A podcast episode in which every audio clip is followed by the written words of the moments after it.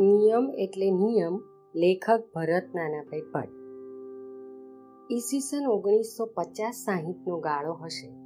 દશેરાનો તહેવાર એટલે લોકભરતીના સમગ્ર વિદ્યાર્થીઓ માટે મહાભોજનનો દિવસ. વાનગી તરીકે જલેબી પર કળશ ઢોળાયેલો ને તૈયારી બરાબર ચાલે. પરંપરા મુજબ વિદ્યાર્થીઓ ઉપરાંત પાસઠ સિત્તેર જેટલા સંસ્થાના પરિવારોને પણ જલેબી આપી શકાય.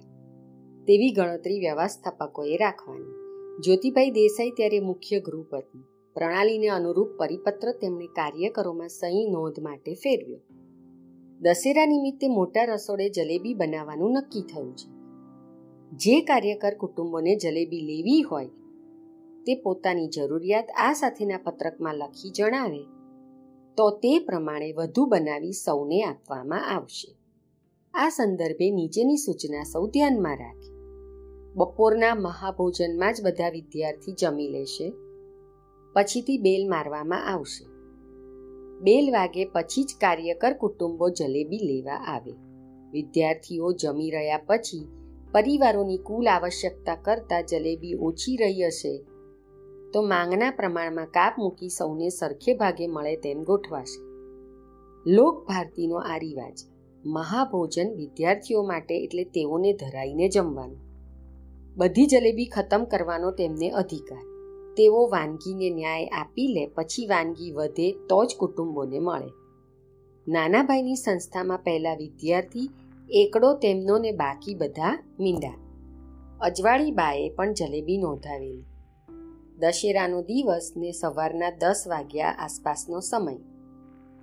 જ્યોતિભાઈ નાનાભાઈના ઘર પાસેથી પસાર થતા.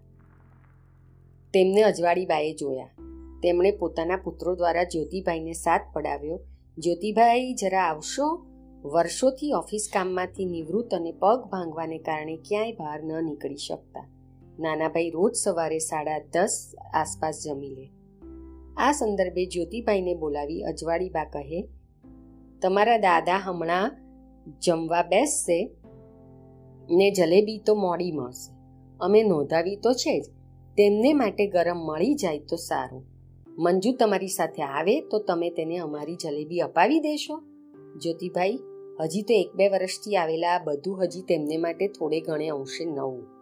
સંસ્થાના સ્થાપક માટે થોડી તો છૂટછાટ હોય જ, હશે જ એવું તેમનું અનુમાન. ચાલો મંજુબેન, મારી સાથે હું તમને જલેબી અપાવી દઉં. એમ કરી જ્યોતિભાઈ નીકળવા જાય છે. ત્યાં નાના ભાઈના ઓડામાંથી તાળીઓ પડી. ટપાક ટપાક ને નાના ભાઈનો અવાજ આવ્યો. બાબુની બા મંજુ, જ્યોતિભાઈ બધા અહીંયા આવો. બધા નાનાભાઈ પાસે પહોંચ્યા એટલે નાનાભાઈ કહે, જ્યોતિભાઈ, તમે ગઈકાલે પરિપત્ર ફેરવ્યો છે ને?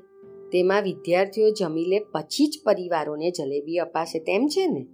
નાનાભાઈ વહેલા જમતા હોય તો ભલે જમે. તેમના જમવા સાથે આપણે નિસ્બત નથી. તેઓ જલેબી સાંજે ખાશે. તેમના માટે તમારો નિયમ તોડશો નહીં. અજવાળીબા તથા મંજુબેન તો તાળી પડી ત્યારથી જ સમજી ગયેલા અને ટેવાઈ ગયેલા એટલે મૂંગા થઈ ગયા.